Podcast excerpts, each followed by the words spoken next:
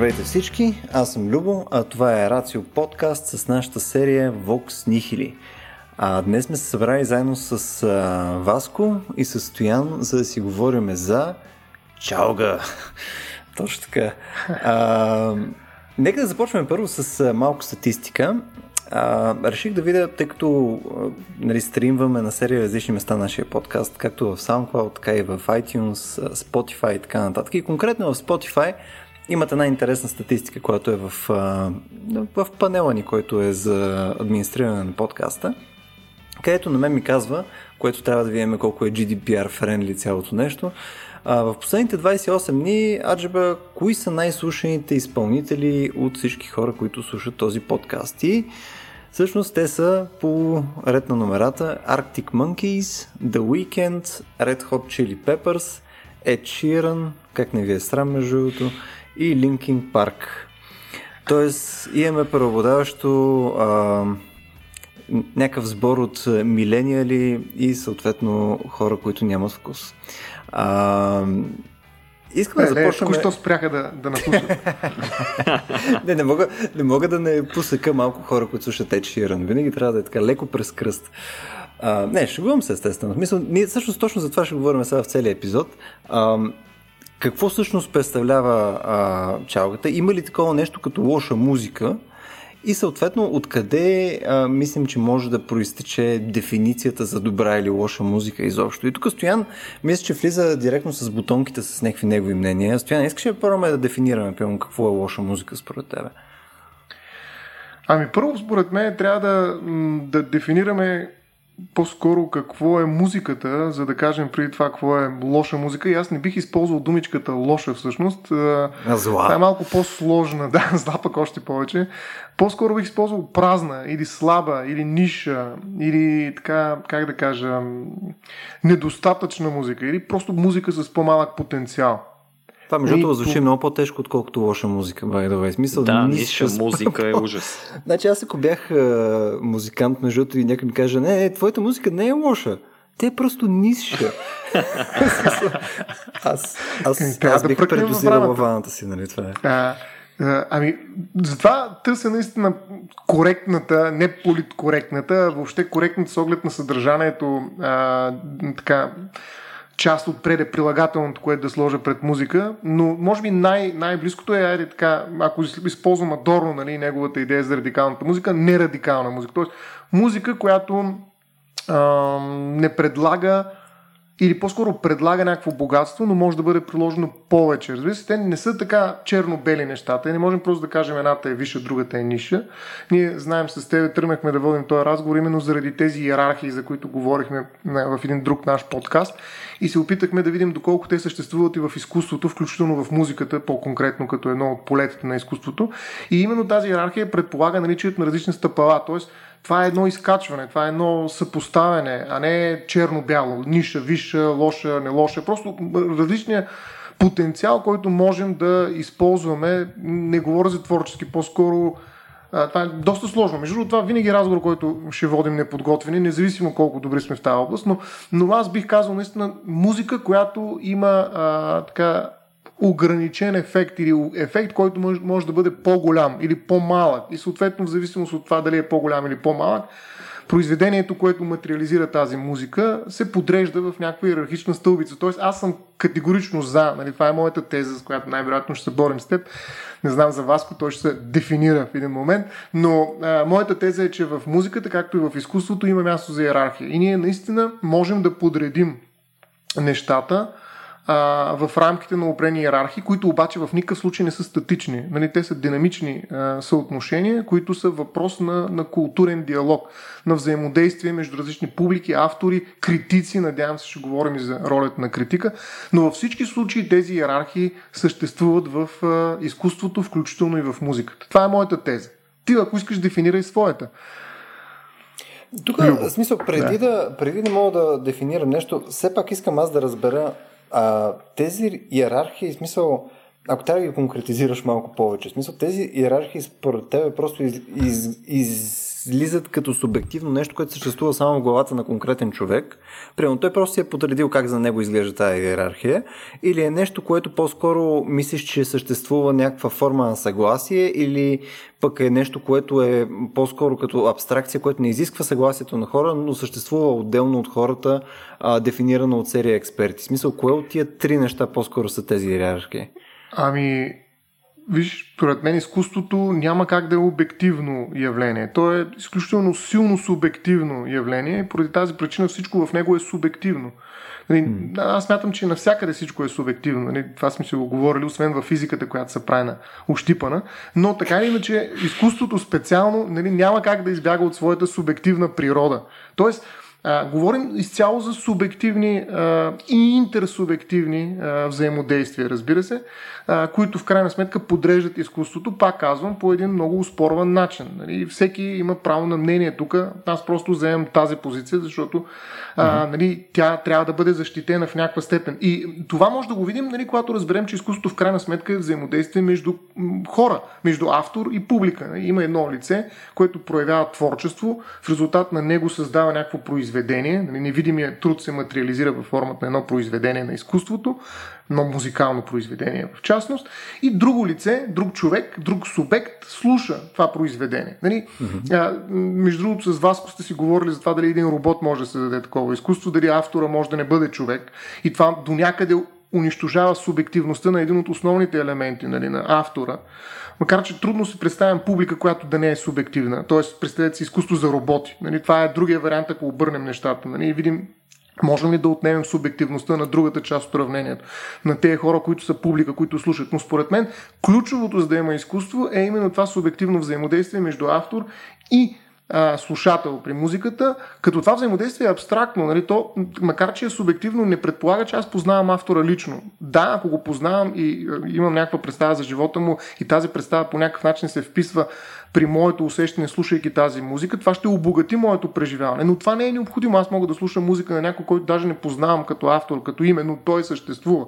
Все пак. Нали, това до някъде позволява на роботите да се вкарат в тази игра, защото аз нали, в този начин изрязвам на практика субективността, а, която стои зад автора и остава само едно произведение, което аз обективно слушам. Нали, тогава може и да е създадено от робот. Но във всички случаи става въпрос за взаимодействие между субекти. Нали, на двете страни, според мен, съществуват субекти. И това е ключово за всяко изкуство. Добре, т.е. това, което казваме, в смисъл да се върнем към въпроса, защото ти почна да описваш нали, какво е взаимодействието между а, човек, който произвежда всъщност а, това изкуство и съответно ползвателя му. А, аз по-скоро питах за конкретно как си представяме, че работи това оценяване и създаване на тази иерархия? Мисъл, аз това, което разбирам по-скоро от тебе е, че тези иерархии работят само в главата на конкретно единия слушащ и съответно ти можеш да имаш N на брой хора с а, такива иерархии в главата им, но тези по никакъв начин не се укрупняват в нещо по-голямо. Няма някакво общо съгласие как са подредени, примерно, Галена спрямо Ед Ширан спрямо Моцарт. Еми там е работата, че в това взаимодействие се намесва и трето лице. Нали, един посредник има, който посредник, между другото, е, изпълнява различни роли, да го наречем критик, макар че нали, това е културен агент, по-скоро куратора, критика, нали, който се опитва да подреди това взаимоотношение и да подреди съответно както авторите, така и публиките, между другото. Значи има иерархия не само на авторите, но и на публиките. И те са по някакъв начин взаимно свързани. Но освен такъв културен агент като критика, съществуват и економически агенти, които продават определени произведения просто като стоки. И от тази гледна точка нали, те също подреждат, нали, в зависимост от това, кое се търси повече, кое, така се каже, го лапа пазара.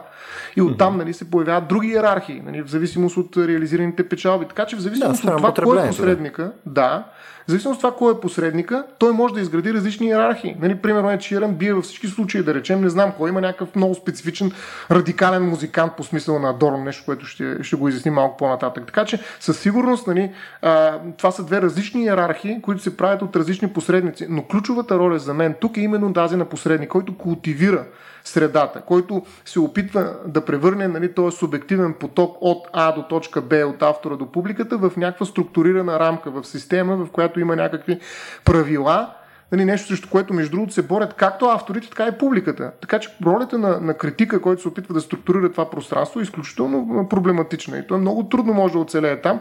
И това е голямо изкуство, бих казал в кавички. Хм. Тук, преди аз да се включа нали, с какво според мен нали, представлява всъщност добро изкуство изобщо. Нали, смисъл, как, как аз мога да си го дефинирам, би ми било любопитно Васко да чуят, нали, защото ти влияш в този разговор като един парашутист и нямаш никакви идеи, какви глупости си говорим в момента състоян. Нали, какво е твоето мнение? Как според тебе работи цялото това нещо?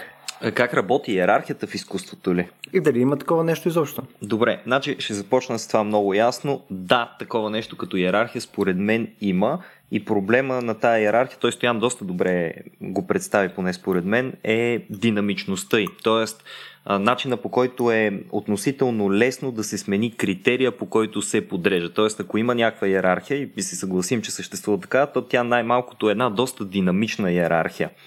А, по-скоро, по-скоро, така както аз бих, бих искал да го представя въпроса, ако зависи, разбира се, от мен, е иерархия, която обаче не е между...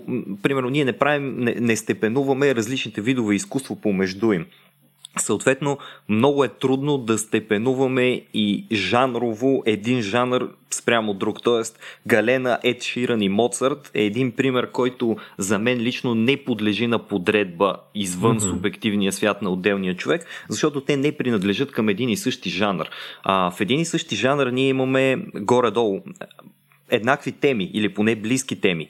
Имаме близки инструменти в музиката конкретно, които се употребят. Те може да бъдат и много различни, но с една група от инструменти, примерно, които се ползват в класическата музика, една група от инструменти в поп музиката и трета група в поп фолк. И вътре, в рамките на всеки от тия жанрове, ние сме способни да направим някаква по- обективна така иерархия, т.е. да степенуваме майсторството на самите изпълнители, майсторството на творците.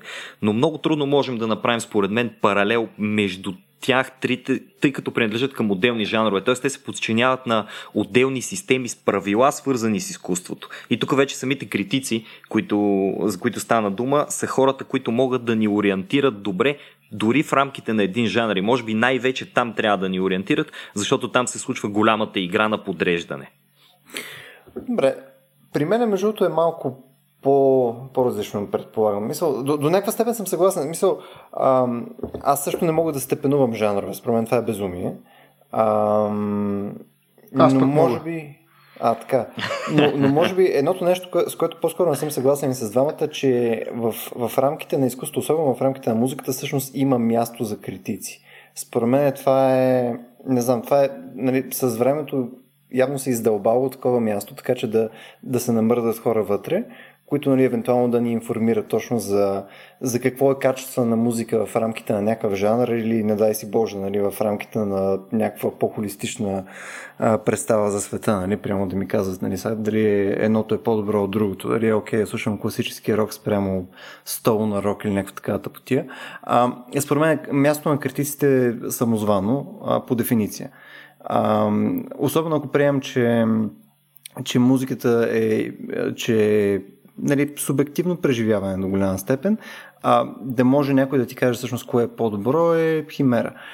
И ако трябва да си противореча, сега, сега е момента. Едно от основните неща, пилно, които аз за мен самия определям като а, качествено, из, качествено изпълнение, нали, а, добро изкуство като цяло, а, при мен едно от основните неща, поне от нещата, които мога да твърдя, че ги разбирам до някъде, е а, много, много си личи колко усилие и колко вещина е вложено в някакво произведение. Дали ще е музика, дали ще е а, картина и така нататък, то се личи. Техниката си личи. А, колко време си отделил да го направиш, да го, да го излъскаш, така че да е, да е това нещо, което си искал да, да представиш пред хората, това си личи. То винаги прозира, според мен. А, в този смисъл, нали, за мен винаги е а, по-скоро по-скоро не вярвам на идеята, че може някой съвсем случайно да създаде някакъв шедьовър. В смисъл, не и без да има някакъв реквизит от а, отделено време и умение, така че по някое време да му се получи този шедьовър. В смисъл, не, не е нещо, което може да направиш просто е така случайно. Взех а, а, една китара, почнах да си дрънкам и съответно ето някакси, абе, така се получи хора, просто не знам, станах а, нали, новия най-добър китарист. Аз съм Стив Лукитър, просто така ми се получи един следобед. Не става по този начин. Демек, хем мисля, че има място за, Хем мисля, че няма място за, за експерти, които да ни казват какво е добро. Хем смятам, че всъщност това ние да виждаме в самата музика как е направена е основно за нашето удовлетворение от нея и основно за да може да я критикуваме ние самите, но не посредством някакъв медиатор. Добре, mm-hmm. Любо, какво различава музиката от останалите изкуства? Просто защото тук кажеш конкретно в музиката според теб няма място за такива критици. Аз не съм съгласен с това нещо и според мен всяко едно изкуство подлежи на критика. Ние може би за тази част трябва все пак да си mm-hmm. поговорим и какво представлява критика, какво точно прави и евентуално каква е неговата значимост. Но То... а, а, мислиш ли, че другите изкуства позволяват тях да има критика повече от музиката? То тук, между точно това ще да те прекъсна на секунда, е хубаво нали, все пак да си вметнем какво представлява всъщност един а, кинокритик, един а, книжен критик, един нали, музикален критик и така нататък. Сега, mm-hmm. моят досек с това нещо е а, в, в две направления. Обикновено кино, а, лапсус, обикновено музикалният критик в моите а, наблюдения е човек, който може да хване и да ти анализира а, някакъв нов албум, който излязва, примерно, да кажем, е, е първо джем пускат нов албум сега. И някой хваща и песен по песен започва да описва неговото, а, така да се натренирано ухо а, във времето, нали? А, което евентуално може да съвпада с по-скоро твоето мнение за музиката, затова му се доверяваш на този човек и той започва ти споделя неговите субективни мнения за това нещо. И съответно, нали, а, неговото мнение може да е а, важно за тебе, но то ще е по същия начин важно за тебе, по който, примерно, ще е някой твой близък приятел, който има сходен вкус за музика. А знаеш, няма, той няма добавена стойност а, аналитично, защото няма добавена стойност като професионалист. Няма музикална теория, която да, а, добавя нещо допълнително към неговия анализ. Не, той просто не му е харесала третата песен от новия албум на Pearl Jam. Не му се е получила. Може би след още 10 слушания ще му се получи. Защо тук не работи с някаква много ясна форма, защото наистина е толкова субективно. А, добре, ама м- все пак, а, аз съвсем скоро четох тук покрай есетата, които се мутават вкъщи от време на време. Uh-huh. Имам даже да връщам а, две книжки на Петко. А, има в една от тях едно много готино есе на Марк Грейв за Radiohead, което така началото му започва с тая идея, че а, той иска да напише това есе, защото не е попадал на добра критика на музика от много дълго време насам, а смята, че такова нещо може да бъде постигнато. И всъщност дали пък, дали пък просто не, си, не, не се е случило така, че в музиката нямаме, нямаме добра критика на, от гледна точка на качество, защото аз не съм, не съм съгласен. Мен само е интересно а, Стоян какво иска да каже за това нещо, защото той с него сме си говорили за критиците преди, но, но според мен а, критика далеч не е просто човек, който казва третото парче не е готино, нали, ама първото и четвъртото бяха много добри, защото има натрениран слух. А, това, което според мен най-много има критика е контекст и това, което той най-много може да направи за нас е да, да ни каже къде този нов албум на Pearl Jam се намира в контекста на Pearl Jam, защото познава добре историята им, защото познава добре музиката, която правят и защото може да ни каже какво ново се е появило и евентуално да ни каже защо. Стоян, ти какво мислиш? Точно така. Значи, първо място, е, критика е експерт. Не това, което казва а, Любо, че нали, така просто не му харесало, субективно слушал, слушал и най-накрая казва, е, това е буклук. Нали, смисъл, това, да, това е някакъв интелектуализъм, който нали, е просто пародиен по-скоро. Нали? Това няма нищо общо с критика. Но и критика е експерт, онзи, който ти подрежда полето и ти казва всъщност какъв е контекста, каква е тенденцията, къде се намира тази творба, какво слушаш всъщност. Така нататък също е опасен критик. Нали? И тук, между другото, аз ще започна от един цитат на Адорно, тая книжка, за която ви казах, че ще спомена по-нататък, но ще го оставя за малко по-нататък, за наистина за радикалната музика. Казва се Философия на новата музика, преведена е на български язик от наука и изкуство, представете си. Не чакайте да кога беше 1990 година е преведена. Една малка черна книжка и той пише следното нещо. И той също против този интелектуализъм, за който говори Любо и който няма нищо общо с критика на практика. А, нали, той е по-скоро такъв критическа, но не е критик. А, тесният кръг познавачи бе заменен от всички унези, които могат да платят на билета си и искат да докажат на другите наоколо своята култура. Вкусът на обществото и качеството на творбите започнаха да се разминават. Нали, Адорно описва точно този, модер, този момент в предмодерното, модерното общество, в което всеки почва нали, да се освобождава от посредниците. Нали, църквата е била един такъв много сериозен посредник, който е бил много противен на много хора всъщност в един момент и те почват да се освобождават посредниците навсякъде. И включително нали, се появяват нови стратегии, в които авторите се опитват да стигнат до публиките си сами, докато до този момент те винаги са разчитали на някакъв посредник, а именно критика да го наречем. Нали, или той, който държи, да речем, магазина, в който се излагат там произведенията му и се слушат музиките и прочее. А, но ето какво продължава още Едорно да казва. Откакто процесът на композиране намира мярата си единствено в собствения образ на всяка отделна творба, т.е. няма поле с правила, а не в негласно приетите общо валидни изисквания, не е възможно вече веднъж за винаги да се научи в кавички какво е хубава и лоша музика. Виждате ли, Адорно работи, работи с същите тези понятия, за които ние в момента м- говорим. Хубава и лоша музика. Вече не можем да се научим на хубава и лоша музика, защото просто няма общо валидни изисквания. Нали, мярата на всяка творба е самата творба, нали, което означава, че полето е изпразнено от правила. Няма нормативност. Нали. Е, и именно това е функцията, една от основните функции на, на критика, да вкара правила. Нали, а, той а, започва да разчита нали, а, това, което се случва през определени правила и казва това отговаря, това не отговаря на правилата. Хората отиват в различни академии, учат кое на кое е правилно, кое не е правилно. Като правиш музика, да речем, кое е важно и кое не е важно. Mm-hmm. Тоест, това са експертите, това са критиците на първо място. Но, пак казвам, това не е хубаво. Нали, дори и в този си вид, нали, Любо принизи критика до нещо много по-малко. Нали. Всъщност, но дори и в този а, вид на критика като експерт, който знае какво се случва, а, се осъществява много сериозна критика на самата критика. А, и то на няколко нива. Нали, защото, примерно, а, някой смята, че в идеята за критиката се, се, се търси нещо, и може би това също ще подразне Любо, се търси нещо като това, дайте да открием грешките тук сега и да ги посочим. Нали, някакъв импулс за съдене. Нали, опит за откриване и налагане на някаква истина за това, кое е добро и кое е лошо. Нали, Тоест, този морализаторски ефект на критика е нещо, с което съм сигурен, че Любо няма да е съгласен. Но освен такъв тип критика, има и друг тип критика, който е опит за така се каже, проблематизиране на полето, в което се случва произведение. Тоест, не е идеята да, да открием истината, нали, ние ще открием, ако решим и ще наложим, а да проблематизираме всъщност тази идея за истина. Тоест, ние имаме вече тук Ала Фуко и Бътлър е много силна в това отношение, нали, едно разкриване, разобличаване на различни властови констелации в рамките на съответното примерно музикално, нали, литературно или каквото и да е било поле. Нали, ние влизаме вътре и критикуваме, за да разберем. Нали, това е Виждате, критика от второ ниво. Нали, критикуваме самите структури властови, които са създавани вътре в това поле. Нали, това е типичният начин, по който разсъждава Фуко, да речем. Нали. И той е много силен в това отношение. Между другото, аз ще оставя един линк към един текст на Бътър, преведен на български.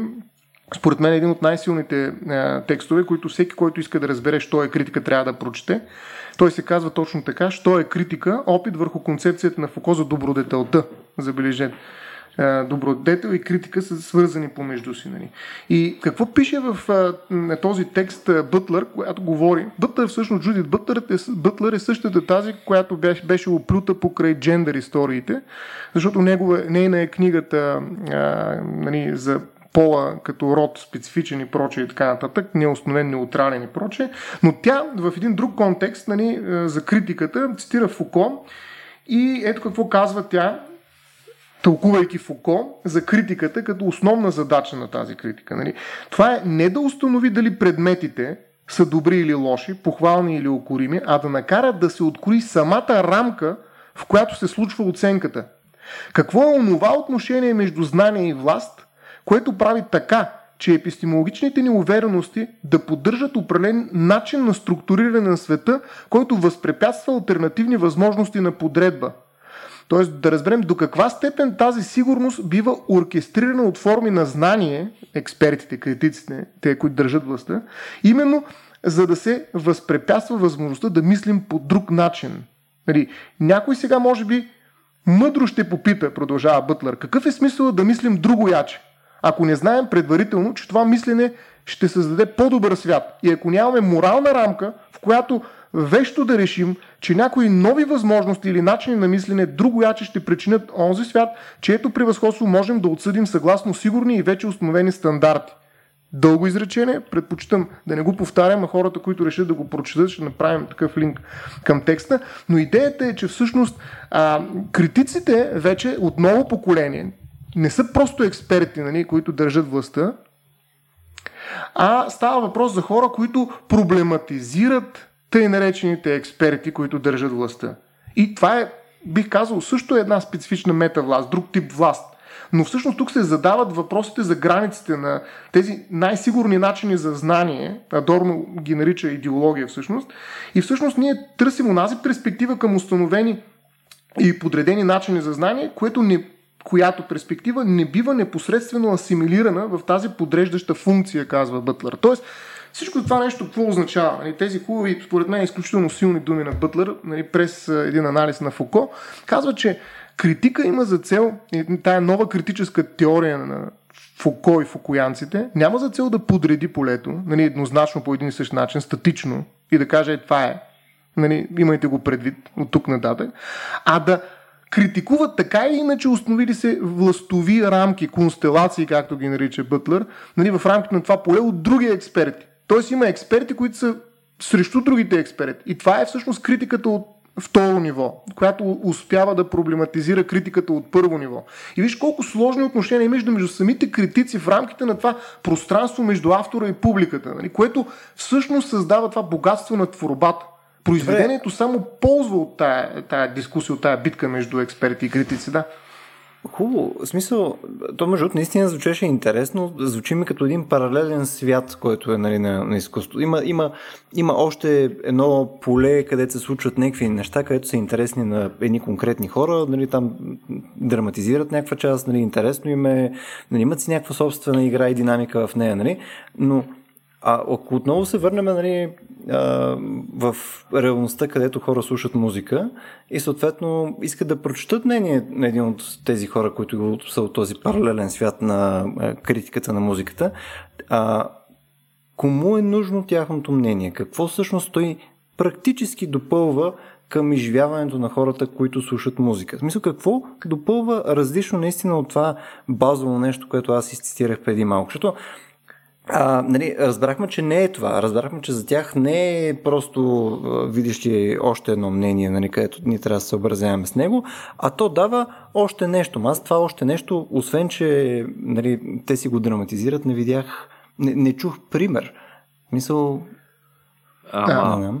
Да, нека Васко да каже, аз после ще се включа, защото виждам, че той иска да, да вземе отношение. Добре, аз мисля, че критика има много по-голяма роля от ролята, която има той за отделния така, почитател на това изкуство, под каквато и да е форма, или дори на случайния човек, който за първ път попада и иска да се ориентира в света. Нали, това е едното нещо. Първо, критиката създава някаква форма на културна карта в рамките на това изкуство.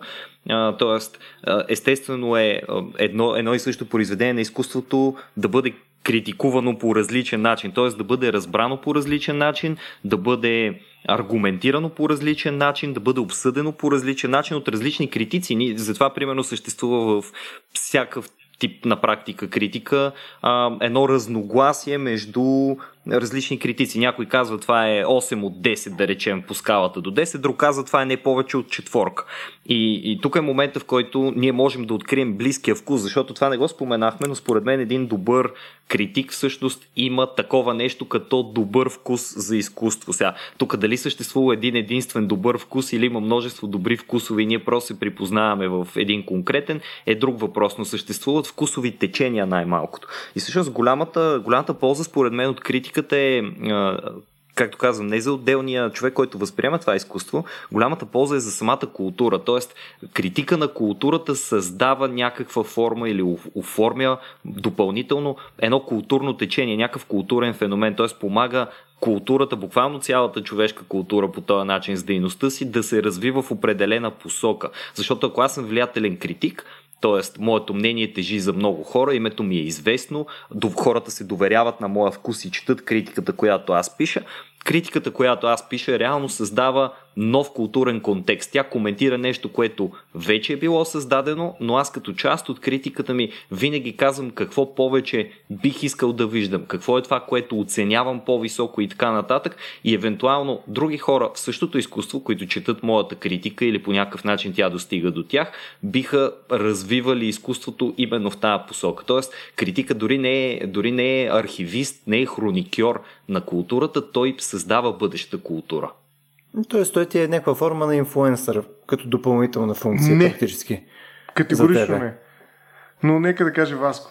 Да, не, това е, това е горе-долу начина по който аз възприемам нещата. Тоест, за мен, за мен обществената роля на критика е също важна, няма да казвам по-важна, но може би всъщност е по-важна от тази, която има отделно за мен. А Стояна, според тебе това Но- не е така. Не, не, не е инфлуенсър. Ти използва една думичка инфлуенсър. Инфлуенсър е човек, който има, така да се каже, контрол върху информационните потоци и може да достигне до теб най-бързо и до най-много хора. Хайде да рече по-общо. Тоест, инфлуенсъра а, е. Как да кажа? Той може да бъде посредник в отношението между автора и публиката му.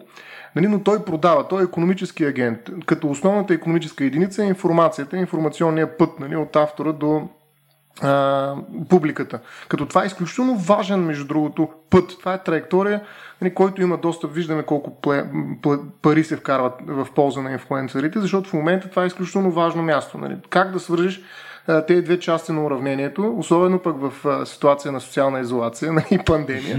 Нали, когато имаш тая, тая, тая власт, този контрол върху тунела, нали, ти си изключително важен посредник. Така че аз не подценявам ролята на инфлуенсъра, но той няма нищо общо с критик. Нали, такъв какъвто нали, се опитвам аз да го пресъздам, включително не просто през класическата позиция за това, че той е експерта, който подрежда полето, но и през тази а, вторична критика на Фуко и Бътлер, в която той не просто подрежда, нали, слага нормите и казва какви са изискванията, а разобличава рамката. Казва, чакайте сега, има една рамка, нали, която съществува, вижте я, дайте да мислим за нея. Това, което Васко казва, нали, дайте да мислим по принцип за културата, какво е важно за нас. Нали, като общество, като ние. Нали, но доколко има ние всъщност, защото експертът критик казва ние сме, ние сме, ние сме, ние сме, това е важно за нас.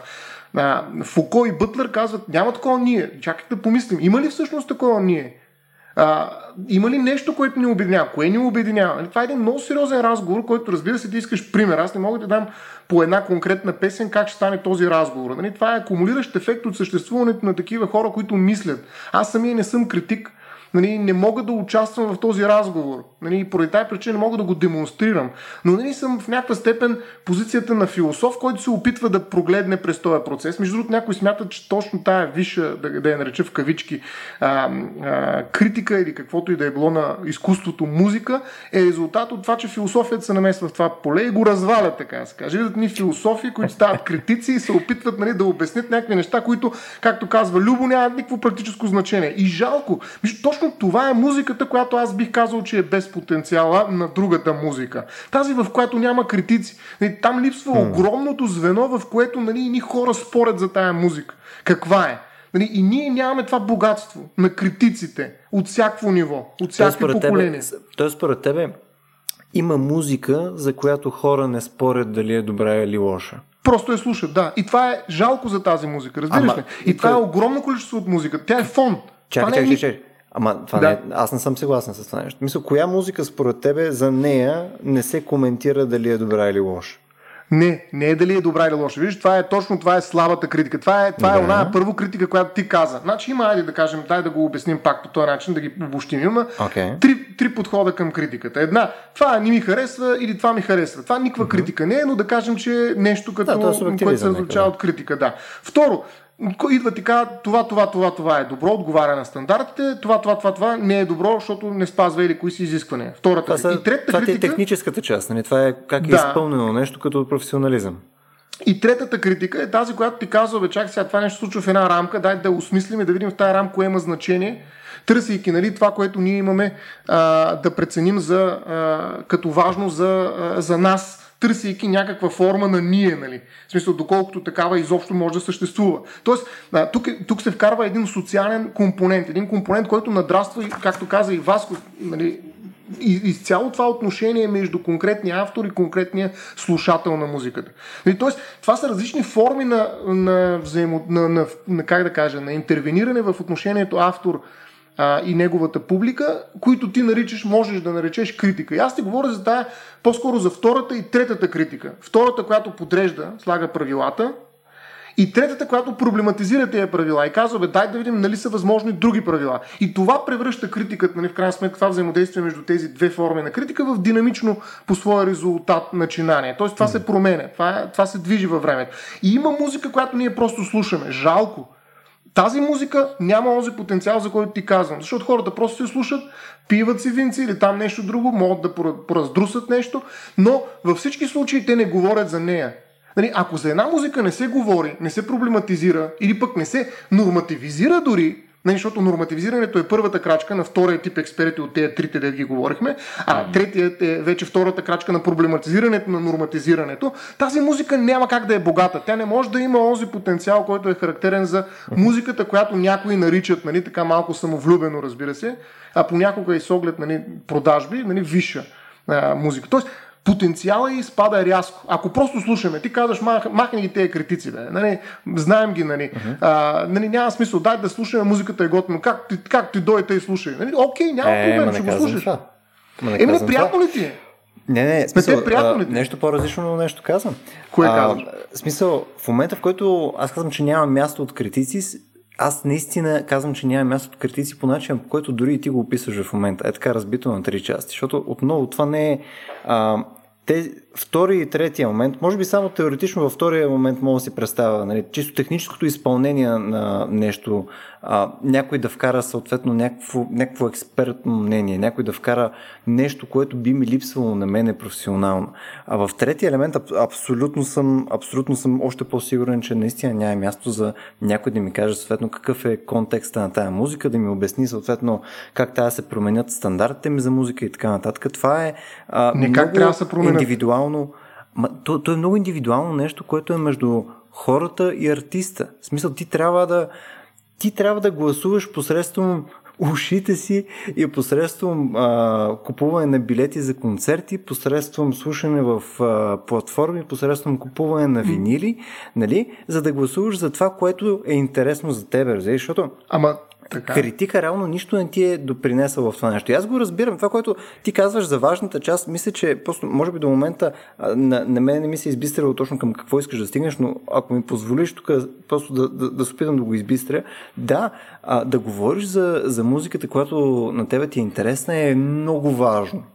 И то ти е не, не просто важно, ей колко интересен тук риф имаше, или а, примерно, новия албум на Пусифара е сега излезе и вътре са вкарали а, синтезатор и там и някакви електронни мотиви, което е принцип много спорно такова. В смисъл, когато вкараш неща тип Крафтверк в а, относително класическа рок група, нали, това вдига вежди, нали, защото там има малко съмнение, нали, това дали няма да флопне, защото е малко проблематично. И това е много интересен разговор да си водиш съответно с хора, които слушат също така музика.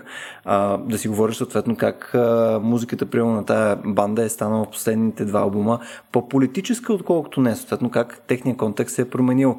Преди е било повече секс, наркотици и мачизъм, сега в момента е повече да го духа Тръмп. Нали? Което също е интересно. Нали? Това, и, и може да говориш за това как така да се чувстваш, нали? съответно как ти влияе това нещо, дали ти работи вече тая група или не.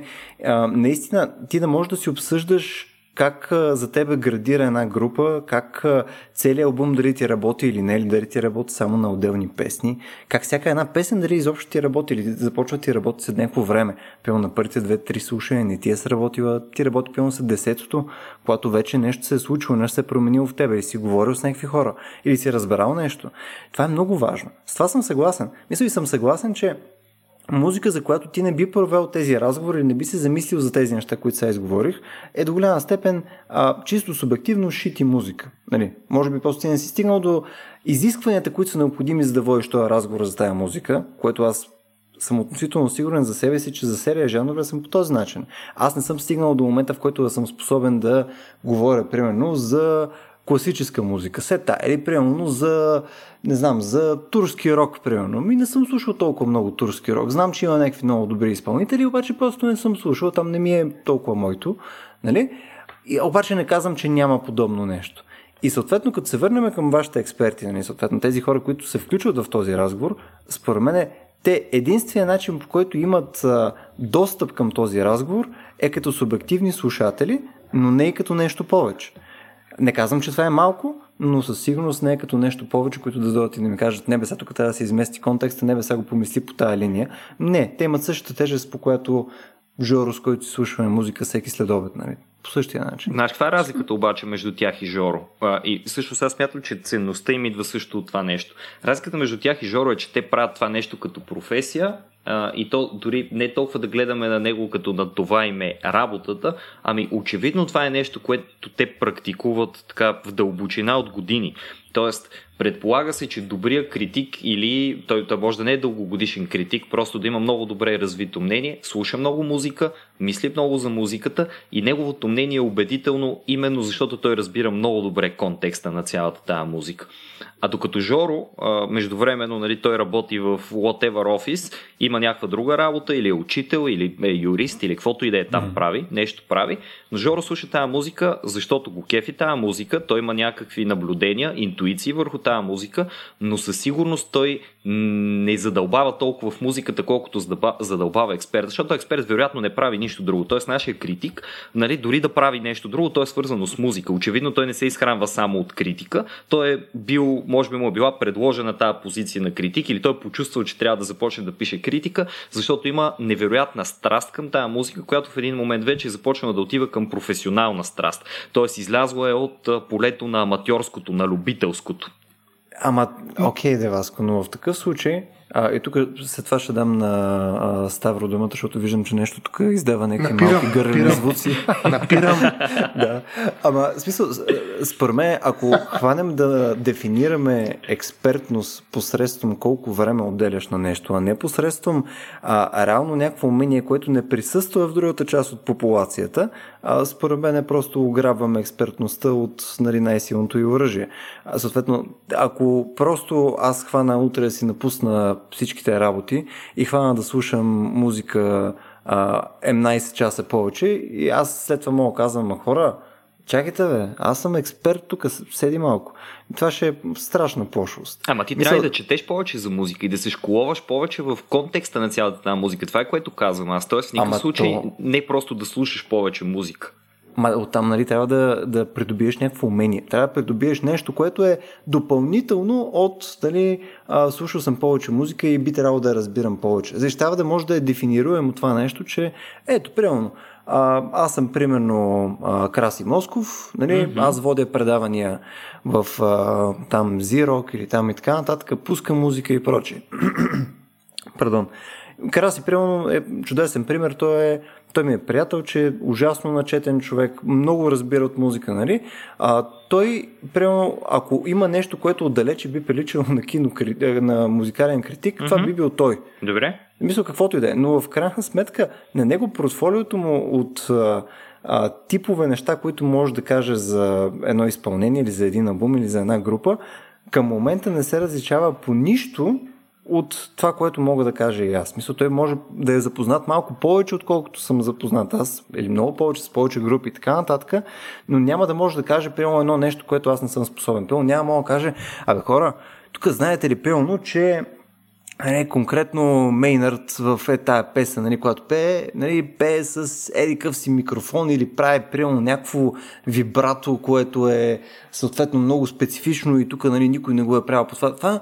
Този тип неща не са узнаваеми от тези хора, просто защото ги няма. В смисъл, те, мисъл, може да знаеш някакъв, някакви тривия неща, но те не те дефинират като експерт. Но, но можеш, всъщност, според мен, може да знаеш тия неща, защото това, което кажеш в момента, сега също се едно аз да ти кажа, а, аз чета супер много книги, нали? това за мен е нещо супер готино, което означава, че утре аз мога да изляза и да напиша книга също толкова добра, колкото един професионален писател, да речем. А това не е вярно, защото при професионалния yeah. писател имаш едно наслагване, то е не само във времето, то времето дава възможност на умението му да се развие. Тоест, аз предполагам и така твърдя, че музикалният критик в този случай е човек, който наистина има много по-добро развито чувство за тази музиката. Хубаво е, ако има музикален бекграунд и често казвам предположението ми, е, че за да си добър, наистина добър музикален критик, който не е просто журналист и хроникьор на тая музика, а може да ти каже какво в тази музика е очарователно, ти трябва да имаш някакъв музикален бекграунд. Т.е. трябва да имаш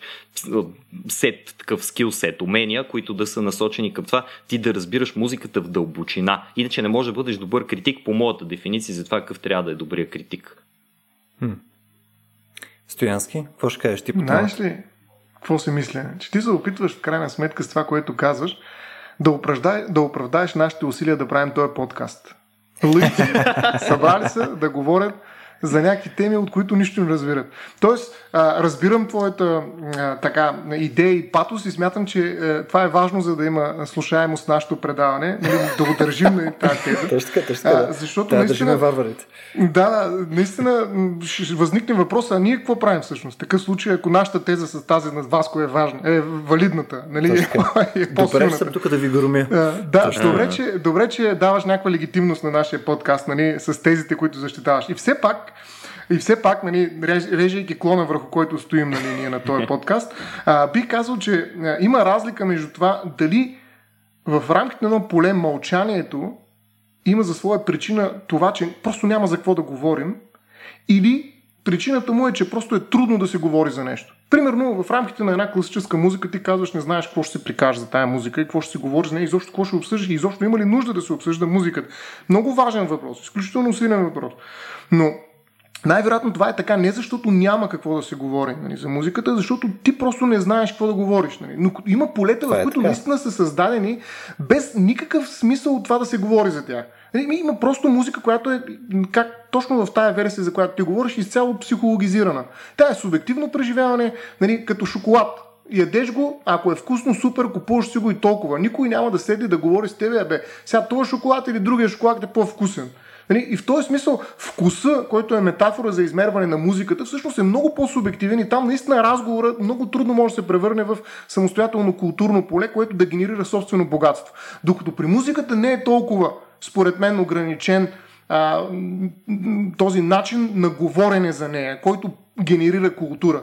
И от тази гледна точка аз продължавам да смятам, че всъщност ти имаш много, така да кажа, а, много негативно поле за критиците, защото просто най-вероятно, наистина, както и Васко каза, не си попадал на добър критик или поне се правиш сега нарочно тук при нас. Тоест, а, за мен, а, на теб ти липсва нещо ключово на практика. Нали, не, че казвам, че аз съм голям а, почитател на музиката и пак казвам, наистина, а, това режи клона, на който стоя. А, нали, говоря за нещо, което не смятам, че разбирам до такава степен, че да го кажа, но в някаква степен бих казал, че пък разбирам от аргументите на хората, които се опитат да легитимират намират критиците в това поле. Нали, аз ще, така, ще дам още един човек, нали, защото той е също много силен. Той защитава така наречените критици тип 2, нали, от тези трите неща, които подредихме. Това е Хабермас. Той тръгва срещу Фуко и Бътлер и казва всъщност, че Нали, ако критиците от трети ранг, нали, които се опитват да дено, ден, денатурализират тая думичка е хубава, социалната и политическа иерархия, нали, а, всъщност те стигат до едно а, релативизиране нали, на, на цялото пространство. И на практика нито едно от тези действия не може да ни каже в коя посока да вървим, нито дали действията, които предприемаме, осъществяват различни видове нормативно оправдани цели. И затова Хабермас казва, критическата теория трябва да отстъпи нали, пред една по-силна нормативна теория, като теорията на комуникативното действие. Изключително голяма тема, но именно тази теория вече ще се даде възможност за формулирането на силни нормативни съждения в рамките на съответното пространство, включително и на културата, свързана с определена музика. Тоест, mm-hmm. Хабермас се опитва да създаде, да легитимира, нали, да създаде основа за създаването на правила. Това, което ти кажеш, че не е допустимо. Нали, да, да има добро, лошо, кое е правилно, т.е. да имаме нормативни съждения в рамките на, а, на изкуството, включително и музиката. Какво, какво означава това нещо всъщност? Ами това означава, че ние всъщност можем да говорим. Нали? Тоест, че ние наистина, ако, имаме, ако нямаме правила, за какво ще се говорим? Да, това е супер. Еми супер. Долу-горе като коментарите във Фейсбук. Нали? От време някой ще се изцепи с някаква голяма а, философска а, такава фраза, в която никой няма да го подеме, защото нали, хората отиват във Фейсбук просто да кажат дали нещо е супер или не. Такава е културата ни. Инфлуенсърите с това работят. Просто с категорични крайни изречения, нали, които нямат в себе си аргумент нямат в себе си някаква дискусия, просто лайк или дислайк. Това е положението. Нали, за да се преодолее нали, това хоризонтално ниво и да се даде едно ново измерение, ние трябва да вкараме норми. Това казва Хабермас. Обаче пък Фуко и Бътлер казва, добре, ние ще вкараме нормите, но да стане още по-интересно, дай да вкараме и рамката, в която тези норми функционират. Виж как полето се развива. И това, от това всичкото нещо печели музиката или съответното поле, в което нали, се случва тая критика на критиката, на критиката, на критиката и така до безкрай. Нали, това е всъщност играта, нали, която се случва около музиката музиката. И аз смятам, че ако ти останеш само в този психологичен елемент, който ти казваш, просто слушам музика и, и, и да, натренирам се в някаква степен, окей, първия, втория път ми хареса, но, но това е изцяло и чисто субективно мое преживяване, което е същото и при критика, който няма никаква друга разлика. Нищо няма добавена стойност на практика, а добавената стойност, аз вече няколко пъти ти казах, това са нормите и рамката, в която тези норми съществуват, налагат се, променят се и се движат. Нали. Това е страшно големи. Ако ти не осъзнаваш нали, стоеността на, на, на, на тези две допълнителни, така, допълнителни бонуса, нали, които идват за да, да създават култура, на практика ти оставаш наистина в един психологически вариант на музиката или на, Ама на изкуството. Не е така, Можете... В смисъл, ти, ти, ти мислиш, че пропусна обаче някаква част от а, моето съждение. Смисъл, Я, а, аз не, аз не го отричам. Не, не казвам, че не трябва, освен чисто емоционално, нали, не казвам, че ти не трябва да оценяваш музиката и като изпълнение техническо, прямо нали, по това второто нещо. Нали, не казвам, че не трябва да го оцениш, че някой е добър музикант или че е направил великолепно изпълнение. Не казвам, да, че не трябва да разбираш малко повече от Но ти не правиш разликата нещо. между твоята и... оценка и оценката на експертите. Секунда, да. И, и трето нещо също ми е важно. В смисъл да можеш да говориш за нали, чисто възприятие на това нещо, контекста, в който се прави така. Просто казвам, че да, може, да направиш разлика между теб и експерт в това отношение е много къдраво. Защото според е, мен, е, наистина, ако кажеш, че експерта конкретно само си е отделил повече време покрай това, а няма наистина някакъв допълнителен, някаква допълнителна стойност, която да предаде с нещо, което ти не притежаваш, освен допълнително време, Значи тази история е абсолютно бошлав. Точно това ти казвам, нали? Напротив, разбрал съм те изцяло, перфектно. Точно това смятам, че казваш. Въпросът е, че ти не признаваш, че а, това, което той може да добави експерта със своята субективна оценка, са познания за нормите, и изобщо за нормологията на това поле и познание за рамката, в която това поле генерира своите норми. Това са страшно сложни неща, че това е, и физик може би ще се затрудни с това нещо като задача. Нали, това са норми, които не можеш да ги провериш експериментално. Това не е нещо да отидеш да го измери, измериш. Нали, да видиш кой слуша, как ти направи в самото начало, нали, кой, какви неща предпочитания има и оттам нататък всичко е ясно. Няма. А, този човек, който се занимава с нормологията на полето и с рамката, в която тя се генерира, всъщност работи с страшно много непрекъснато променещи се неизвестни. Той трябва да е много неясен, освен с историцизма в рамките на този процес нали, на промяна на полето, също така и с правилата на, за правилата, нали, с логиката, по която нали, в едно поле се генерират правила и това създава култура. Нали, и ако това смяташ, че не прави по-ценна неговата оценка от твоята, Нали, ами просто това са нали, две неща, които тежат еднакво. Това означава, че ти убиваш критика. Нали? аз мятам, че това е тезата, която ти заявяваш. Ако нещо Точно бъркам, поправиме. Да. Не, тук е смисъл, ако трябва, да, ако трябва малко да защита и аз в такъв случай е, критиката на музика под някаква форма, е по-скоро в посока на две неща. Едното, преди да имаме Spotify, примерно, преди да имаме някакво ясно обобщение, да кажем, на, на музика, която ти съджества неща или съответно да имаш малко по-демократизация като цяло на музика. А критика за мен, е, примерно, имаше съществено важно значение, чисто като е това, което и Васко каза, нали, за откриване на нова музика и за обясняване на някаква доза от музиката. Защото обикновено, да, те наистина бяха хора, които са ти музиканти, хора, на които може да се довериш също и на тяхното мнение, защото съвпада с твоето мнение до някъде. Съответно, оттам нататък серия неща следват, нали, съответно той ти е полезен чисто като инструмент да намериш някакви неща. А, но в момента, според мен, това е иззето. И ако се върнем към това, което Стоян казва, а, то наистина, според мен, няма място за, за подобен човек в момента, защото бидейки иззето цялото това място от абсолютно всички, които употребяват нещата, единственото позитивно нещо, което мога да кажеш за критиците, а, и то наистина по-скоро мога да кажеш като осреднение на всички критици, е, че те осреднено по-скоро трябва да са с по-високо по-висока музикална култура и съответно да можеш да им се довериш още повече допълнително за някакви мнения, осреднено, пак казвам. Примерно за сайтове тип метакритик и така нататък, когато видиш не, съответно ревюта на конкретни албуми или някакви мнения или някакви като цяло а, твърдения за как се променя изкуството на някакъв изпълнител и така нататък, усреднено може по-скоро да се довериш повече на това течение, отколкото усреднено просто на слушатели. С това мога да се съглася. Но, но това е просто защото гледаш една извадка, която наистина е прекарала маса много време. И това, като го погледнеш нали, вече на, на някаква популационна а, схема, смисъл, където не е единия критик и единия слушател, нали, тогава вече има смисъл, разбира се. Това е като да отидеш и ам, не знам, да решиш да тестваш а, примерно в болница колко хора са болни и да отидеш да тестваш на улицата колко са болни. Ами естествено, че в болницата са повече болни, защото е шива на болница. Нали, по същия начин, нали, ако тестваш с критици, нали, колко повече са адекватни за музика, еми нормално, защото те слушали повече музика. Но наистина това не казва много конкретно за самата тяхна дейност не казва, не е като с а, архитект. Разбираш, смисъл не е въпрос на мнение. Не мога да отидеш пълно при а, един архитект и пешо на улицата и съответно да му кажеш, бе, пешо, тук сега кажи ми сега за тази сграда, какво мислиш? И би, хубава сграда, нали? тук изглежда, че стои. А това също е изкуство. Нали, абе, да, красиво е направена. Мисля, че, мисля, че нали, тук е може би около 140 квадрата един етаж и нали, като цяло е файн. Нали, докато един архитект нали, който особено примерно, правил тази сграда или може да види плановете на тази сграда, може да ти каже фундаментално други неща от Пешо на улицата. Пешо и да му дадеш тия планове и да се е запознал и да е говорил с там инженера, който е водил бригадата по строежа и така нататък, няма да ти каже абсолютно нищо.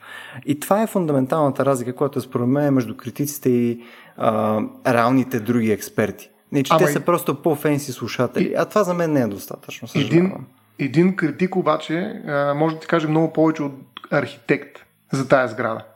Защото той е нали, потопен в културата. Нали, той може да е с философски бекграунд, може да е с някакъв друг бекграунд, но той има много по-широк обхват. Нали? Един архитект в този пример и ще избягам от него, защото там се отклоняваме, защото има много повече техника. Не, че в музиката няма техника, в никакъв случай, но, но не е толкова важна. Една музикална творба може и да се разпадне, ако няма добра структура, но въпреки това да е хубава. Тоест, а, тук не е, не е добра метафората и сравнението, но въпреки това бих ти казал, че един архитект може да каже страшно скучни неща така да кажа, за една сграда. Страшно скучни, с много то... малка културна стоеност. Но докато, това вече е друго безстояние. Това, докато, това вече е наратив. Но това, това е добавена стоеност. Ами това е, а, значи има и още една добавена стойност, но тя се случва в някакво нормативно поле. Ти трябва да знаеш как да разкажеш. И затова аз бих ти казал, просто остави на критика да ти разказва и виж дали ще те убеди. Тогава ми говори за критици. Значи ти до този момент не си, как да кажа, влязъл в контакт с един критик, който може да убеди, който просто може да ти разкаже нещо приятно и да ти каже нещо, в което ти да повярваш. Нали? И чак тогава да съдиш, нали? защото ти в момента, правейки критика, ме правиш по много радикален начин тази критика. Нали? Тоест, а, как, затворен начин, критикуваш критиката, да, критиката, като казваш просто, че бе, тя нищо не ми дава критиката. Ама ти получил ли си критика, всъщност? Нали, смисъл, а, дай шанс на тая критика преди да кажеш, че е сгрешена и изчупена критиката. И, Аме... и това е нали, не по принцип на критиката на конкретни критикьори, така да ги нарека. Тоест, за мен, за мен това, което а, пропускаш, нали, за да ти даде добавената стоеност, за която ти питаш, е нали, всъщност взаимодействието с критика, защото той наистина е посредник, но той дава и създава много. Всъщност той а, а, така как да кажа, отмества и намества произведението в рамките на фокуса, както на автора, защото може да се промени и автора от критика, така и в фокуса на зрение на, на публиката. Тоест, той има изключително силно въздействие. Колкото по-интересен, така как да кажа, личност, колкото по-интересна личност и субективност има този човек по средата, толкова по-големи неща може да направи за това произведение, нали, за неговото богатство. И всъщност ти си свикнал там да седят някакви хора, които явно не знам по какъв начин, нали, както аз имам моето мнение, което изобщо не е такова, но ти го пресъздаваш нали, за програмистите, нали, че е някакво така, тако правят, тък, стискат и нали, бутончета и прочее, което не е вярно, пак да се дефинирам.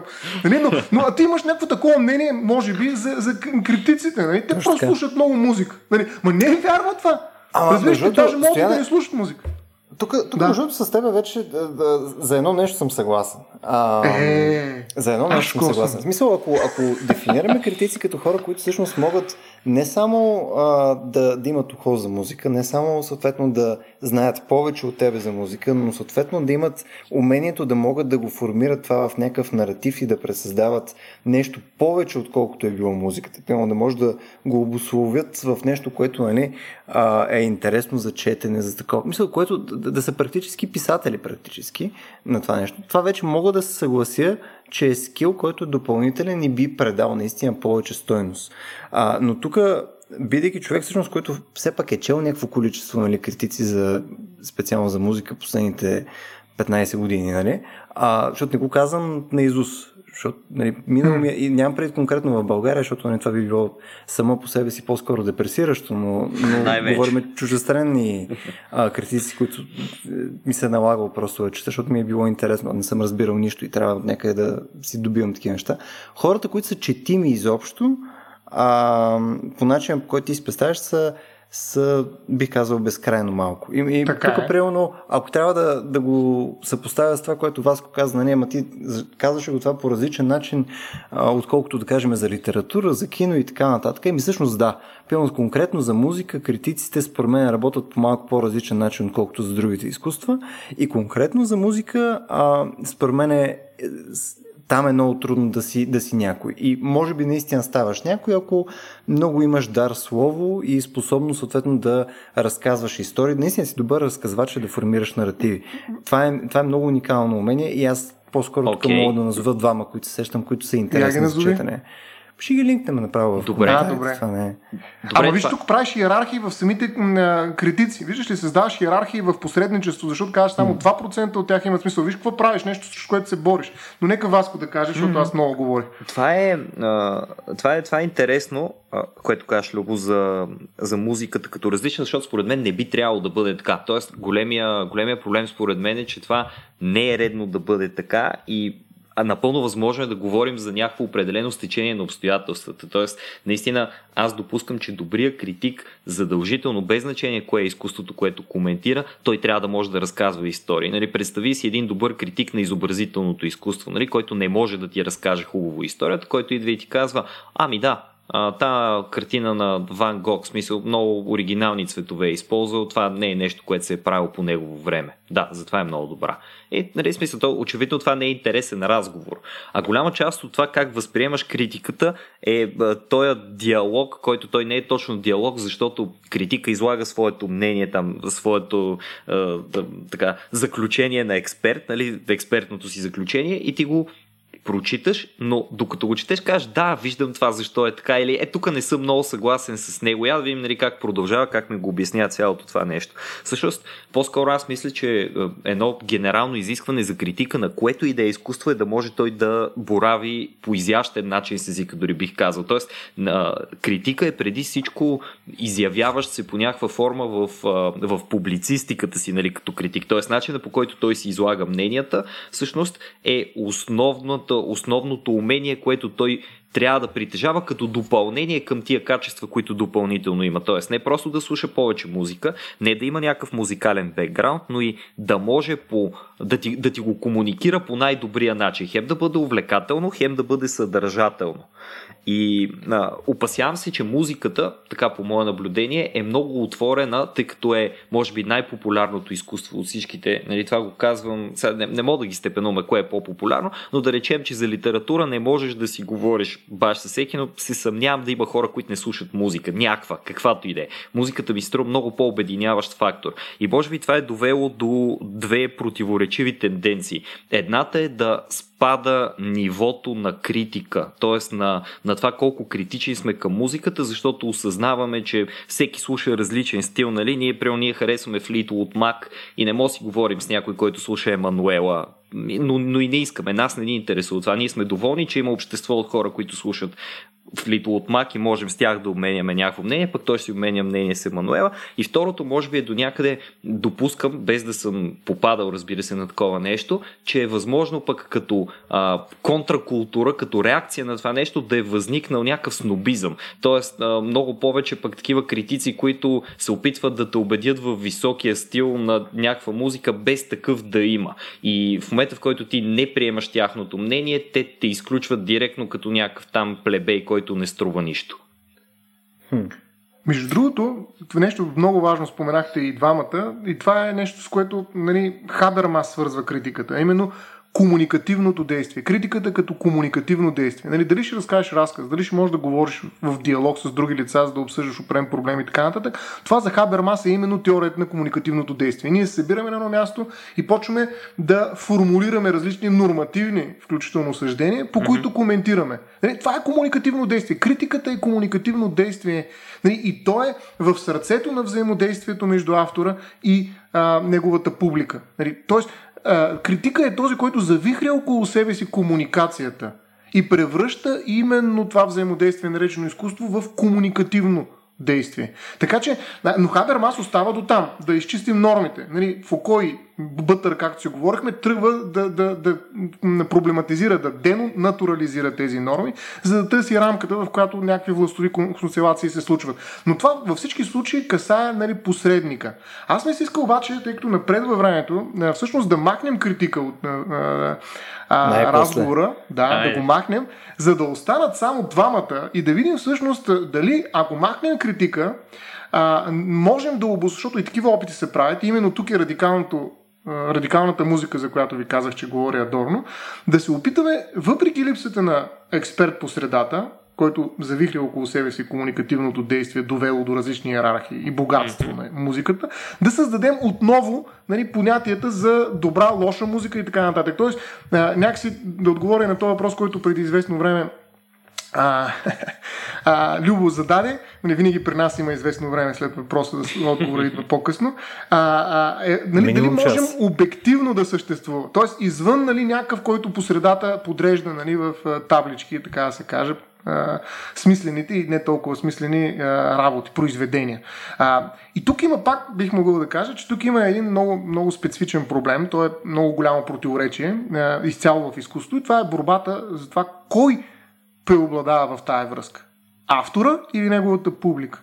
Дали всъщност изкуството нали, обслужва под формата на някакъв инструмент, някаква функция и в този смисъл се държи рационално, предлага някаква стока, която се употребява от публиката и тя е водеща. Нали? В крайна сметка тя ползва произведенията и потребителя, който консумира, е господар на изкуството. Тоест, в някаква степен, нали, ето това е някаква връзка може да бъде свързано и с това, което казва Любо. Нали? Слушам и казвам, гласувам. Так, нали, каз, примерно гласувам с а, на своята карта, която плащам, нали, да слушам в или каква си медия или какви си неща. Нали, гласувам и по този начин всъщност аз казвам едно нещо дали е стойностно или не.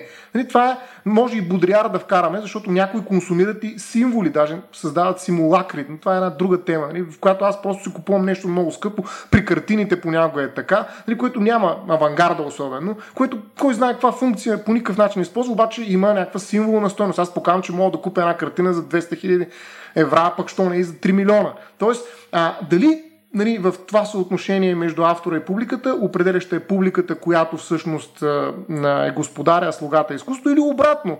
Нали, тогава вече в обратната хипотеза... Стояне? Кое? За какво определяш стояне? Определящо в тая връзка. Коя, кой е господаря, така да се каже? Във връзката аз, аз, аз между автора и публиката. Аз не съм съгласен, има два че... Не, не, не, в смисъл, тук отново мисля, че като, като формулировка, мисля, че съм съгласен с цялото нещо, защото а, според мен ти може да кажеш, че има взаимодействие. Мисъл, да, има някакво взаимодействие между автора и а, публиката, но за да дефинираш кое е основното, мисля, че първо трябва да тръгнеш от какво е отношението между автора и музиката и между а, слушателя и музиката, а след това между автора и слушателя, защото това мисля, е много второстепенно. Музиката не е субект. Ма, то няма значение. Ти го, аз не употребявам, а, слушайки в момента, а, да кажем, някоя песен на Perfect Circle, аз не употребявам Мейнар Джеймс Кинан, а конкретно това произведение на Perfect Circle. А, и то няма много общо с него. Виж? А, и по същия начин, по който може, примерно, аз бидейки ам, изпълнител на нещо, нали, мен е примерно да не ме слуша никой. Ма няма един човек, който да иска да слуша. Всичко пуснал съм си там албумите, неща и така нататък. Един човек просто не може да се накара да ми слуша моя булшит. Обаче, съответно, аз имам отношение с тази музика и за мен тази музика има също стойност и, и то то това е в крайна сметка важното, защото, нали, бидейки един артист, какъвто е си, в крайна сметка, нали, то е повече персонално нещо. Впоследствие вече може да дойде това, което е отношението на хората към твоето изкуство, за да, за да влезе в домена на обществото. Но дори без домена на обществото, то пак има стоеност. И тази стоеност е дефинирана от твоето отношение към изкуството ти. Ами, според мен, музиката и всяко едно произведение е дефинирано от отношението между автора и публиката. Значи, извън това отношение, музиката е абсолютно нереално, несъществуващо явление. Нали, аз започнах mm. с това, че това е субективно явление. И в този смисъл ние не можем да разберем каква е ролята на едно музикално произведение и съответно как да го степенуваме, ако не разберем това отношение. Като аз разбирам това отношение не индивидуално и конкретно, между две конкретни личности, а принципно. Тоест, говоря вече за оная нормология, върху която разсъждават критиците. Ето ти един пример, една, една демонстрация какво прави критик, нали, като изключва самия себе си. Той разглежда отношението а, автор и а, публика и търси кое е определящо в него, каква е структурата му. И аз се опитах да ти представя двете варианти, ти ма прекъсна, не можах да ти покажа втората, сега ще я кажа, но първата е тази, в която автора е слуга на своята публика. Той изпълнява поръчка. Точка. Нали, това е модел. Не казвам, че това обяснява личното а, отношение на конкретен слушател с конкретен а, музикант. Просто казвам, че това е модел. И този модел създава различни иерархии, ако бъде възприят. Нали, тези иерархии определено се диктуват от този, който определя, той, нали, както се казва, ритъма, който плаща, поръчва музиката. Нали? Това е единия модел обаче. Нали? Има и друг модел, в който се обръщат ролите и също това, което ти кажеш, някой си прави музика за самия себе си и се слуша и се кефи. Супер! Нали? Това е точно обратната е, хипотеза, в която този, който е автор, всъщност е абсолютен господар нали? и неговото произведение е самоцел. Нали, то е иманентно, ирационално нали, в някаква степен. И единственото, което може да направи някой трети, така да се каже, защото нали, тук наистина в някаква степен втория е самото произведение, е просто да се зръцава. Това е някаква роля, в която нали, ние наблюдаваме някакъв фетиш, нали, фетишизъм. Точно, а, това е втория модел обаче. Този модел е точно противоположен и той също е краен. Аз говоря с двете крайности в момента. Той е модел, в който музиканта, автора е господар, а всички останали са без значение. Ако искат да се включат, ако не, тяхна работа. И това е всъщност авангарда до голяма степен. Обаче се оказва, и Адорно много добро го проследява. Всъщност Хегел е първият, който казва, че това е втория модел, в който автора е самодостатъчен със себе си. Нали, някакъв такъв сулипсизъм авторски, нали, в който се затваряше просто нищо друго, няма никакво значение, не може да издържи. Нали, той казва, това няма как да се случи. Нали, макар, че той харесва Хегел, така наречения абсолютен интерес на автора, включително към неговото произведение или към някакъв обект на съзрецание, който самия той е създал. Но не работи, нали, то, защото нали, на практика в този случай а, публиката ти е не просто пасивна, а в един момент тя е излишна. За разлика от другия модел, който е малко по-приложим и той всъщност е водещия в момента, защото там автора все пак изпълнява поръчки. Той е занаячия, техничар, прави какво трябва, само и само да се продава, нали? т.е. да обслужи на желанията на публиката. Този модел работи и е много, много типичен за нашия свят. Нали, така. Е. А, и то, другия модел, там където се опитва той да прокара, всъщност се опитва чрез критиките да се противопостави на тая масовост на, на първия модел, именно чрез идеята за по-висше изкуство. Нали, авангардното изкуство, което не обслужва нечи интереси, нали, не имитира, примерно, а, реалността, а, не разказва библейски мотиви, за да може да плати църквата за това нещо, а, не обяснява каква е анатомията на човека, за да може медиците и университетите всъщност да, да използват това нещо. Няма никаква полза. Нали. Авангардното изкуство рисува рисуваш ни криви глави. Нали, някой почва с ахка и ихка. Нали, в един момент това може да стане фетиш, но в друг момент то представлява всъщност една провокация към това поле, в което са се наложили определени иерархични ценности, определени норми, които казват кое е добре и лошо. Нали, добро е това, което рисува а, библейски картини и реални пейзажи. Нищо останало, нали, криви глави, нали, квадратни, това е ужас. Това няма никакъв смисъл от това изкуство. Нали, това е а, регрес. Нали, и, и то се опитва точно това да пробие там. И затова е ценно. Затова Пикасо е толкова ценен. Защото той, наред с много други, разбира се, а, се опитва да пробие не чрез нарисуваното, а чрез това, което прави с него. Има един перформатив в неговата рисунка. И съответно и в музиката сигурно има такива примери, в които ти просто провокираш нали, това поле и се опитваш да наложиш един нов модел, в който казваш автора води, вие следвайте. И казва, това е силното изкуство, това е висшето изкуство, това е радикалното изкуство, това е радикалната музика, която не се интересува от своята публика. Тя ще се намери публика. Публиката ще я следва. Но автора е водещ в това взаимодействие. Затова аз тръгнах към обяснението на тези два различни модела, за да ти покажа не всъщност, че дори без критика, но с критика отзад, защото той е който разказва тези истории. Всъщност аз съм в случая критика, който разказва взаимодействието а, между автора и неговата публика. И ти показвам различни форми, различни модели, които водят до различни изводи за музикалното произведение и неговата стоеност и иерархия. И това нещо става благодарение на разговора, който правим ние, нали, в крайна сметка, по повод на това взаимоотношение. И, и, и ако трябва да цитирам всъщност а, а, все пак нещо от Адорно, защото той е основният герой тук, когато говоря за радикална музика, то ще е следното. Вижте сега какво казва той. Когато в изкуството се стапя непосредствената самоувереност в безрезервно приетите теми и форми, тогава в него прораства нещо тъмно и в самото му съзнание за беднота и в безграничното страдание, струпало се върху хората и в следите оставени в самия субект. Колкото повече всемогъщата културна индустрия заграбва правото на просветителство и покварява човешките отношения в полза на онова продължаващо да съществува тъмно с главната, толкова повече изкуството се издига като противодействие на неистинската светлина, противопоставя на всесилния съвременен стил на неговото осветление конфигурациите на потиснатото тъмно и спомага за просветлението единствено с това, че съзнателно обвинява светлината на света за собствения си мрак. Едва ли, едва при едно напълно умиротворено човечество изкуството би отмряло. Смъртта му днес, както вече ни заплашва, би означавала единствено триумф на чистото налично битие, над прозрението на съзнанието, което се осмелява да му се противопостави.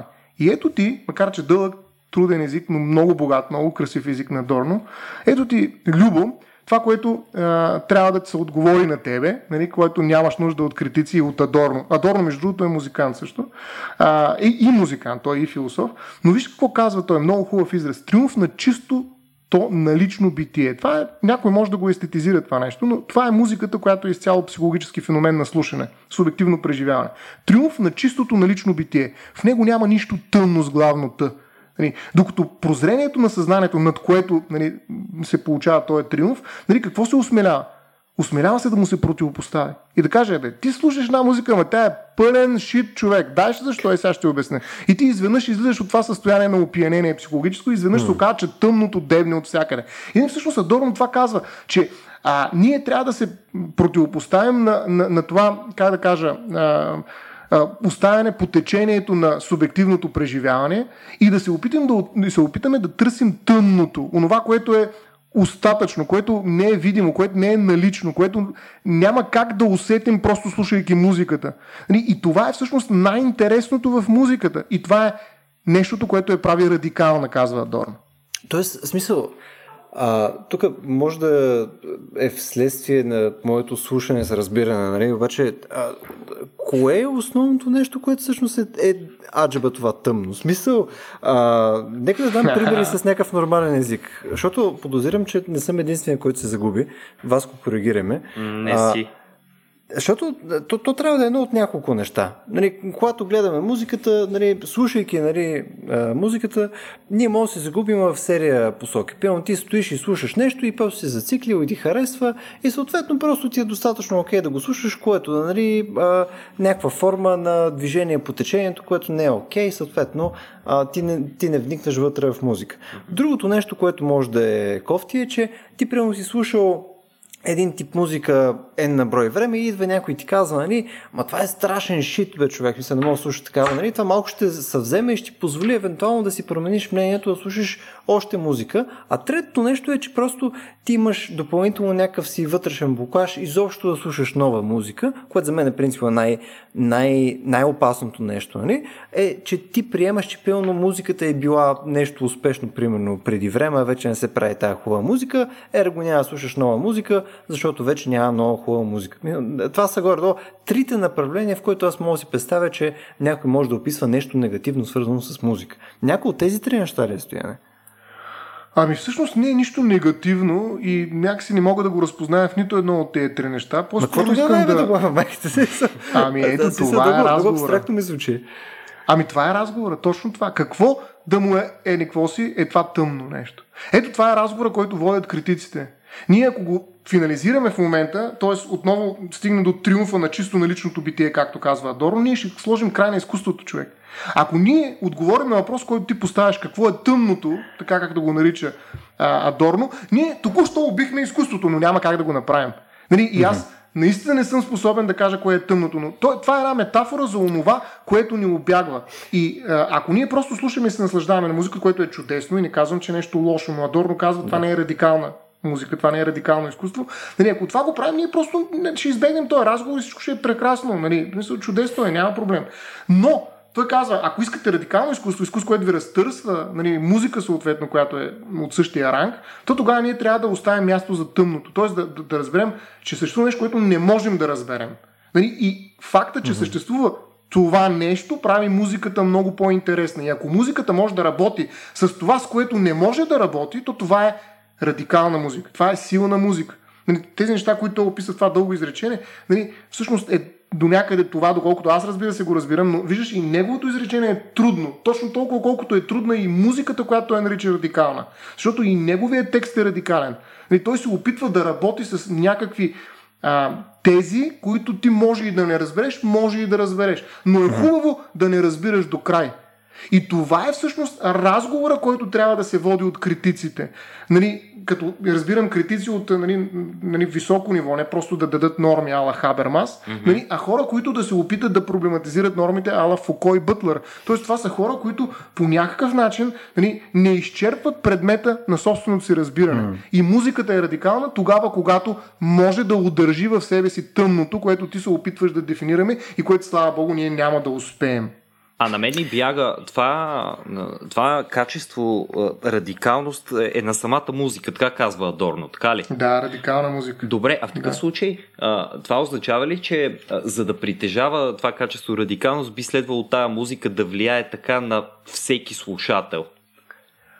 О, сега, далеч съм от това да мога да отговоря от името на Адорно, но според мен а, това е нещото, което в някаква степен е функция на хората, които говорим по тези въпроси или говорят по-скоро. Не говорим инцидентно с вас mm-hmm. всички случаи, докато има хора, които го правят много по-системно и ще се опитват да отключат именно тези а, полета на взаимодействие между автора, това са критиците, за които толкова много говорим също днеска, а, между автора и публиката, за да може въз, да стане възможно това взаимодействие, това, това, този ефект, този, това радикализиране на слушането. Защото нали, наистина не е нужно да слушаш музика по начина по който говори Адорно. Това даже не е възможно непрекъснато да се случва. Нали, това да. е непосилно. Нали, в този смисъл не е необходимо. Нали, и а, възможността да го правиш обаче с помощта на хора, които да ти обяснят всъщност какво ти би ти дало това нещо и как да стане, е нещо, което обогатява преживяването, когато слушаш музика. И, и тази умиротворяване, вижте какво казва той, напълно умиротворено човечество. Mm-hmm. Тогава изкуството ще отмре. Нали, а, а всъщност много хора си представят музиката точно това, да напълно да се умиротворят и да заспят. Нали, това е музика, която няма как да е радикална по смисъла на а, Дорно. Та, Дорно не говори за всяка музика и не смята, че тази музика ще има еднакъв ефект по отношение на всеки. Но това е музика, която в някаква степен е посветена на тази задача и я постига точно толкова пъти, колкото и Любо е успял да намери качествени критици нали, онлайн. Mm. Нали, Тоест много рядко. Но затова това е толкова важно явление и затова то е иерархически приповдигнато и затова то има някаква ценност, някаква стойност, която тежи и която го прави нещо, съжалявам, ще го кажа, по-више, Нали? Защото то е нещо, което много рядко можеш да наблюдаваш и трябва да цениш, защото то е резултат от едно много специфично усилие, не само на автора, но и на неговата публика, чрез посредничеството на множество критици. Това вече наистина е едно съвместно социално колективно действие, наистина е един комуникативен акт, дори и по Хабермас, защото ние само в него можем да открием липсата на тъмното и да продължим да говорим за него. Нали, това е богатството, което се генерира от това взаимодействие. Няма как да го намериш, ако просто си пуснеш кой галена и слушаш, нали, а, тресейки се нали, на, на някаква аудитория, на някакво, на някакво място пред някакви хора. Окей, okay, да, питам, защото си представям, че един средностатистически слушател на галена, примерно, може да ти каже, а, Рахманинов, нали, чувал съм го бегло, такова случва ми се да си пусна много приятна музичка, нали, не знам как Рахманинов може да се опише като приятна музичка, но да речем, че, да речем, че този конкретен слушател на галена така го възприема или нещо по-лесно. Примерно да кажем, Шопен много спокойно може да се възприеме като перфектна фонова музика от някой, който не иска да се заслуша вътре и да влезе в нея. Затова ми беше и въпросът дали, дали тази радикалност би трябвало да се проявява постоянно или по-скоро е нещо, което, а, така да кажа, потенциала за радикалност в една музика, потенциала да се Точно. прояви това нещо, е това, за което Колективното усилие колективното усилие, което се вижда, че започва mm-hmm. от автора, минава през критиците и отива до, до публиката, до слушателя. Okay. Няма как да се даде едновременно, да, без едновременното наличие на това тройно и, и нагоре усилие. Ми това е интересно, готино е, кефи ме. Бих го прочел, между другото трябва да оставиш задължително линкче към книга. Е, разбира се, философия на новата музика се казва. Добре, философия Адорно. на новата музика. Това мисля, че за нас беше един така критичен епизод. а, който, между другото, ме кара да се замисля, че всъщност нали, първоначалното ми възприятие, че а, дейността на критиците е от гледна точка на музиката абсолютно безсмислено, а, но ужасно смислено за тях самите в рамките на техния микрокозъм, нали, е абсолютно правилно и продължавам да го държа. Е, все последната дума. Все последната дума. Още по-силно, отколкото някога бих си представил, че е възможно. Даже аз, аз се надявах, може би да изкочи нещо ново, но напротив, е, особено с последните цитати, бих казал, че Стоян ме радикализира. Точно така. Ама Стояне, знаеш какво? Ние в момента, аз тук, нали, в шеги и закачки в монитора си имам един списък с неща, където исках да говорим за музика, където критиците направо им, да не казвам какво, нали, съсипаха им деня. И те първа, мисля, че трябва да си говорим за музика с вас, момчета. Те първа имаме да говорим е, е това, което ми беше в интрото в началото, където си говорим всъщност за що е то, а, примерно, а, добра музика, какво е чалга, а, как се дефинират някои от тези неща, смисъл има ли Какви са проблематиките, които са свързани с степенуването на музика и така нататък, извън критиците? А, мисля, че е някакъв топик, който те първо трябва да го подхващаме с вас. Ми, звучи интересно, така че аз съм на борда на това. Добре. Макар, че не, мога да кажа какво точно аз разбирам от музика. Виж, от критика на музика може да разбирам нещо и то съвсем бегло, но от музика вече ми е много трудно да, О, да участвам. Значи ще направим тогава, ще направим контър-критичен подкаст с вас. да, да, смажем Ставро. Нали Точно така. Виж, сте доволни ще го, ще го громим. Ами добре, а, да се надяваме, че нашето експозе на музикалната критика в последните часи и половина ви беше любопитно. Но мен, принципно, ако трябва да съм честен, не, не бях чувал подобен подход към музикална критика, така че може би ще ми трябва ми от, отлежи малко една идея, за да преценя дали, дали трябва да съм на същата крайна позиция, която стояме завари подготвен. А, Та, надявам се да ви е било интересно. А, ако искате да слушате повече подобно съдържание с а, тежка музикална критика, но не само, за в бъдеще можете да им подкрепите в patreon.com RACIOBG. А, посредством него също имате достъп до нашия Discord сервер. Там може да обсъждаме както музика, така и Стоян Ставро, както и серия други теми. И като цяло си говорим и за някакви други неща, които не са свързани с това. Примерно за наука, за а, изкуство и прочи неща, които биха ви били интересни да чуете в рамките на нашия подкаст. И мисля, че за днес беше това. А, благодаря, че слушахте и до следващия път.